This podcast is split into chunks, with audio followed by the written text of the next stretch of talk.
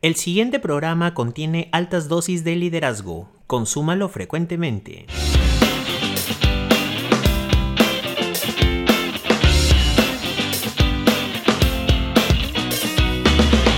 Bienvenidos, somos el grupo Alfa y Omega.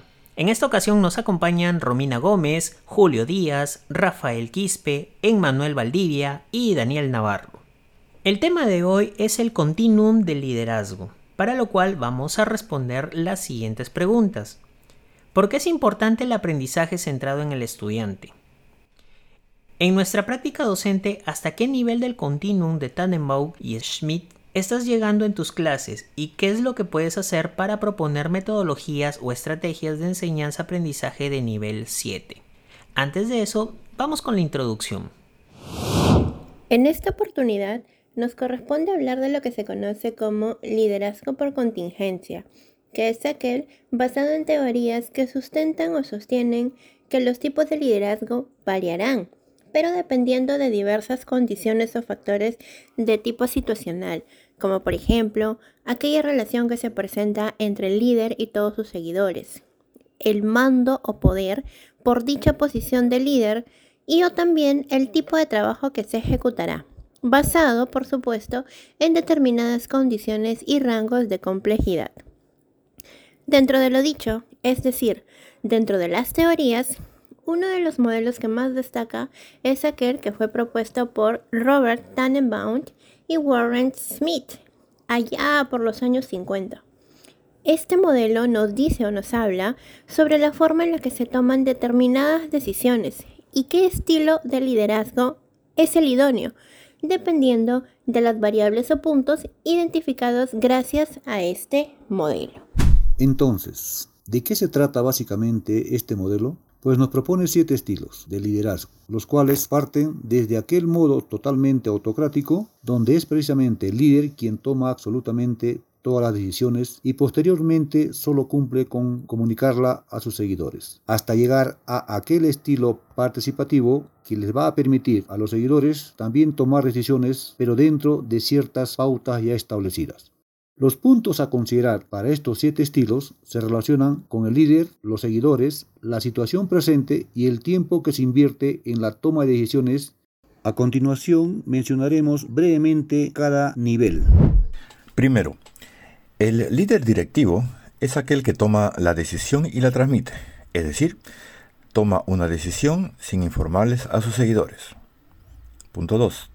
El líder directivo que vende la decisión decisiones, es decir, este toma una decisión después de identificar la problemática, la defiende y procura llegar a un acuerdo con sus seguidores. En ese estilo, el líder intenta reducir aquellas posibles objeciones que puedan presentarse y, por el contrario, busca ganar el compromiso por parte de su grupo. Y tercero, el líder directivo presenta su decisión y da apertura a las preguntas, pero en este punto mantiene por completo el dominio sobre dicha decisión, sin negar a sus seguidores su participación, mediante el análisis para comprenderla y qué implicaciones trae con ella. En ese estilo, a pesar del bajo nivel de participación del líder, no quiere decir que él asume por completo cada punto de vista de sus seguidores. Continuando con el nivel 4, el líder directivo brinda una decisión tentativa, que aún está sujeta a modificaciones. Aquí el líder es quien identifica y también analiza el conflicto. Definitivamente ya tiene una decisión, pero no es la final aunque se presenta dispuesto a los cambios en función a los aportes de sus seguidores. En un nivel 5, el líder directivo presenta la problemática, oye las sugerencias y toma una decisión. Es decir, en este punto la responsabilidad de las decisiones es compartida entre el líder y sus seguidores. En este nivel, la diversidad de percepciones favorece a tener más alternativas de solución. En un nivel 6, el líder directivo es quien establece los límites y solicita a su grupo la toma de decisiones. Aquí se presenta algo muy peculiar. El líder es capaz de hacer a un lado su papel de jefe para no inhibir a su equipo, por lo tanto las decisiones quedan atribuidas al grupo. Finalmente, en el nivel 7, el líder permite que el grupo trabaje con autonomía, pero dentro de ciertos límites. Este último nivel supone un alto grado de participación y presencia del continuo liderazgo. El equipo goza de plena libertad concedida por el líder y será capaz de identificar y analizar el problema, en busca de hallar tantas opciones de solución y poder tomar una decisión al final. Cabe resaltar que el líder aún se encuentra apoyando al grupo, pero está totalmente comprometido a respetar su decisión. Ahora bien, después de conocer de qué se trata el modelo propuesto y qué conceptos, o en este caso niveles, trae consigo, podemos pensar, ¿cómo es capaz de relacionarse con el trabajo colaborativo? Podemos decir que en todos estos niveles la actividad es grupal, por tanto, exige un aprendizaje colaborativo porque mediante la interacción del líder y sus seguidores es que se produce un aprendizaje efectivo, porque cada miembro deberá hacer algunas operaciones metacognitivas. Las explicaciones del tema, posiblemente algunas discusiones en caso de que algunos miembros muestre desacuerdo, etc. Y es ahí donde se produce un conocimiento mucho más profundo pero cabe resaltar que ese trabajo no solo proporciona aprendizajes del tipo intelectual, sino también social, porque desarrolla las capacidades de comunicación entre sus miembros. Además, se puede decir que el aprendizaje colaborativo logra trabajar un aprendizaje centrado en el estudiante, porque en el transcurso de las prácticas van siendo acompañadas de las tecnologías, las cuales le permitirán a los integrantes poder hallar información de relevancia y poder compartirla en tiempo real con sus compañeros. Entonces, luego de conocer estos puntos, compartimos con usted nuestras respuestas al respecto. Adelante, Julio. Mi nombre es Julio Díaz y a continuación voy a responder las preguntas. La primera pregunta dice, ¿por qué es importante el aprendizaje centrado en el estudiante? En primer lugar, porque el aprendizaje centrado en el estudiante promueve que el docente cree una relación de empatía con el alumno desde el inicio. Con esto logramos que el alumno confíe en el docente y que éste esté predispuesto genuinamente a absolver las consultas o en todo caso a efectuar retroalimentación a los alumnos. El don de gente siempre tiene que estar presente en el docente si quiere ser líder. Segundo lugar, si logramos como docentes despertar emociones positivas en los alumnos, podemos lograr un ambiente participativo y colaborativo espectacular, totalmente rico en generación de aprendizaje. Los alumnos percibirán que realmente están aprendiendo. En tercer lugar, lo anterior hará que los alumnos estén predispuestos a realizar tareas grupales de investigación bajo un contexto de aprendizaje significativo y colaborativo. Y en último lugar, todo lo anterior bajo la mano del docente continuo de liderazgo, que ha identificado plenamente qué es lo que necesitan aprender los alumnos y lo enfoca dentro del trabajo colaborativo, dejándoles libertad plena para que ellos mismos participen activamente en esa educación. Considero que el aprendizaje centrado en el estudiante es relevante porque está basado en la flexibilidad que debe tener un docente en cuanto a la elección y aplicación de diversas estrategias o metodologías, donde el único fin es lograr un aprendizaje en cada estudiante. Por lo tanto, puede inferir que este tipo de aprendizaje se encarga de transmitir de un modo activo y eficiente todos los conocimientos necesarios para el estudiante, el cual recepciona de forma pasiva y posteriormente se hace responsable y consciente de su propio aprendizaje y a la par logra desarrollar su capacidad de autonomía. Debo mencionar también que parte del éxito de este aprendizaje es que los estudiantes pueden hacer un uso creativo de las TICs para poder cumplir con las metas de su aprendizaje y en el caso de los docentes también son capaces de abordar dichas herramientas para apoyar a sus alumnos y a la vez fomentar el desarrollo de sus capacidades y competencias digitales. En estos tiempos donde los estudiantes son, en su mayoría, nativos digitales y como tales son activos. Por tanto, se convierten en protagonistas de su propio aprendizaje. Ahora, es importante cambiar el paradigma de la educación tradicional porque según la psicopedagoga Mariela Cordero menciona esta frase. Tenemos escuelas del siglo XIX, con docentes del siglo XX y alumnos del siglo XXI. Interpretando esto podemos deducir que nuestros estudiantes ya no son los actores pasivos del siglo pasado. Los profesores fuimos formados de una manera muy distinta a lo que enseñamos actualmente. Por tanto, el estudiante es el centro del aprendizaje. Sin ellos se rompería este proceso. Hola, soy Emmanuel Valdivia Collazos, profesor de Educación Física. Teniendo en cuenta que la educación ha tenido cambios a lo largo de la historia en el aspecto metodológico, estratégico y funcional, sus cambios han servido para entender que el estudiante no tiene que ser un simple receptor de información y el docente el dueño de lo absoluto, sino más bien convertirlo en el centro del proceso de enseñanza-aprendizaje, para que sea más proactivo, donde él desarrolle sus habilidades y destrezas, así como el manejo de todas las herramientas digitales que tiene a su alcance, para que sea el creador de sus propios conocimientos y nosotros los docentes seamos sus guías y facilitadores en su crecimiento en su etapa de estudiante y como persona, dentro de su proceso formativo. Porque su formación está basada en competencias que al final de su formación le servirá en su entorno familiar, laboral y dentro de su comunidad. Porque el uso de las tecnologías le permite tener un aprendizaje personalizado donde solo él podrá monitorear sus oportunidades de crecimiento.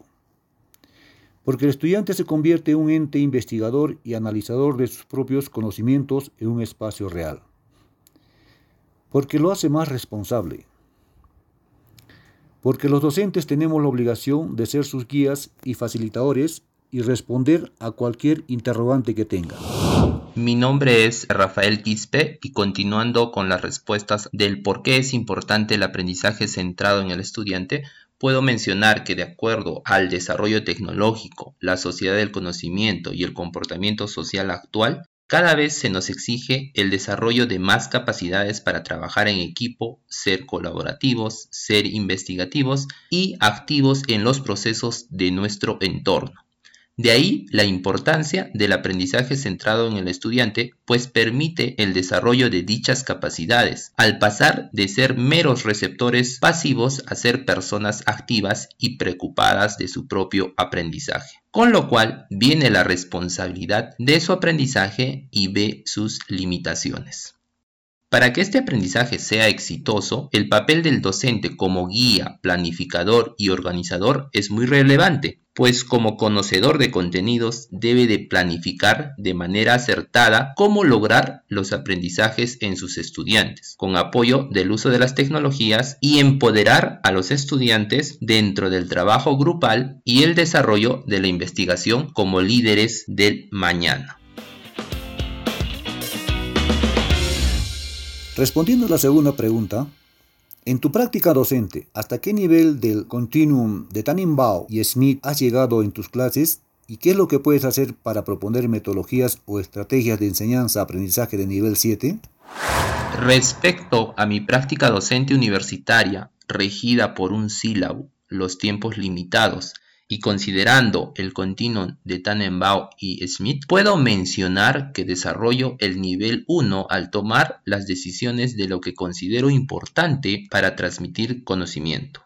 El nivel 3, pues doy apertura a los estudiantes a la réplica. Y el nivel 5, al propiciar la participación activa de mis estudiantes en la resolución de problemas de forma individual y de forma grupal buscando siempre el trabajo colaborativo para que puedan reducir sus brechas académicas presentes en todos los estudiantes universitarios de primeros siglos. Una de las limitantes que encuentro y por el cual un docente no llega al nivel 7 es la poca responsabilidad que le pone el estudiante al logro de sus aprendizajes. Es por ello que lo primero que debe hacer todo docente es motivar a sus estudiantes y para esto podríamos aplicar el liderazgo situacional de tipo delegador, pues se dará responsabilidades a los estudiantes para que ellos desarrollen sus propias capacidades y vean que sí pueden investigar y que sí pueden conseguir los logros sin necesidad de recurrir al docente más de la cuenta. Ahora bien, respecto a los niveles, creo que he sido capaz de llegar al nivel 6 y en ocasiones al último. Soy del tipo de persona que no le gusta ser autoritaria. por mi propia empatía, es que puedo llegar a ser considerada como un estudiante más entre mis grupos, de manera que he podido lograr que su confianza personal incremente y de ese modo se sientan seguros de sus propios conocimientos y habilidades. En el nivel 6 se sabe ¿no? que las decisiones son tomadas por el grupo en sí, y es justamente lo que fomento en alguna de mis sesiones, al menos en un poco más del 50% del curso ya que el siguiente porcentaje me atrevería a decir que ha logrado llegar al último nivel, donde me he permitido confiar plenamente en mis grupos, ¿no? Y debo decir que no me fue mal, pero a la vez todavía he seguido siendo su apoyo. En este último nivel, podría plantear que se trabaje la estrategia del aula invertida, porque, como bien sabemos, esto favorece el aprendizaje por la gran disponibilidad de información que brinda, la cual sería complemento de los conocimientos que ya poseen. Y además, estos podrían ser ampliados. Y en este punto, el alumno es capaz de discernir entre la información de calidad y la que no, de modo que las tecnologías serían buenas aliadas en el proceso de enseñanza-aprendizaje. Eso sí, a pesar de su dominio, como docentes, siempre debemos estar dispuestos a orientarlos cada vez que lo necesiten. Yo particularmente aún no ejerzo la docencia universitaria ni en institutos, pero obviamente voy a aplicar todo lo que estoy aprendiendo. En ese sentido, definitivamente aplicaría el nivel 7, y dentro de las estrategias de enseñanza-aprendizaje estarían lineamientos generales del curso en la sesión 1, con el objetivo que los alumnos estén dentro del contexto de aprendizaje que se va a llevar a cabo. Para las siguientes sesiones, organizar trabajos de investigación en grupos para promover el trabajo colaborativo. Cerrar el círculo del logro de aprendizaje de la sesión con debates y retroalimentación. Los niveles se pueden aplicar dependiendo de la madurez mental del grupo de estudiantes. Por lo general, suelo mantenerme en el nivel 2, puesto que trabajo con estudiantes del primer año que todavía están en proceso de adaptación a la educación superior virtual. Les vendo la idea de evaluación mediante una actividad cada tres o cuatro semanas donde deben presentar sus propuestas de diseño con la temática y las especificaciones establecidas, sin dejar nada al azar y comprometiendo al grupo a seguir ese ritmo de trabajo. Donde sí he alcanzado el nivel 7 es con mis estudiantes del curso de diseño de interfaz gráfica de usuario, en donde ellos tienen la libertad de escoger el problema a solucionar, su público objetivo y el diseño del prototipo. Solo tienen límites de tiempo y formas de evaluación de evidencias. Como docente de educación física, mis clases tienen un 20% teórico y un 80% práctico. Y para aplicar un nivel específico del continuum de Tannenbaum y Smith va a depender del ciclo de estudios que esté enseñando. Si es en el nivel primario, solo llegué al nivel 2 porque como docente debo preparar mis sesiones de clases cuidando la integridad de mis estudiantes de posibles lesiones, porque tengo que enseñarles a que realicen las actividades físicas de manera correcta. Si es en el nivel secundario, donde los estudiantes están entre los 12 a 16 años, he llegado hasta el nivel 5 porque como docente propongo la clase, la forma de enseñanza a los estudiantes y ellos sugieren de qué manera les gustaría que sea la clase sin perder el orden planificado en la unidad. Ahora, para llegar al nivel 7, una estrategia sería que antes de elaborar la programación anual se tenga una reunión con los estudiantes y pedirles qué temas se podrían incorporar dentro del proceso de enseñanza-aprendizaje, donde ellos sean los actores directos de sus propios aprendizajes. Así poder delegar las funciones y nosotros seamos sus guías y facilitadores de las herramientas necesarias para, que, para su mejor desarrollo.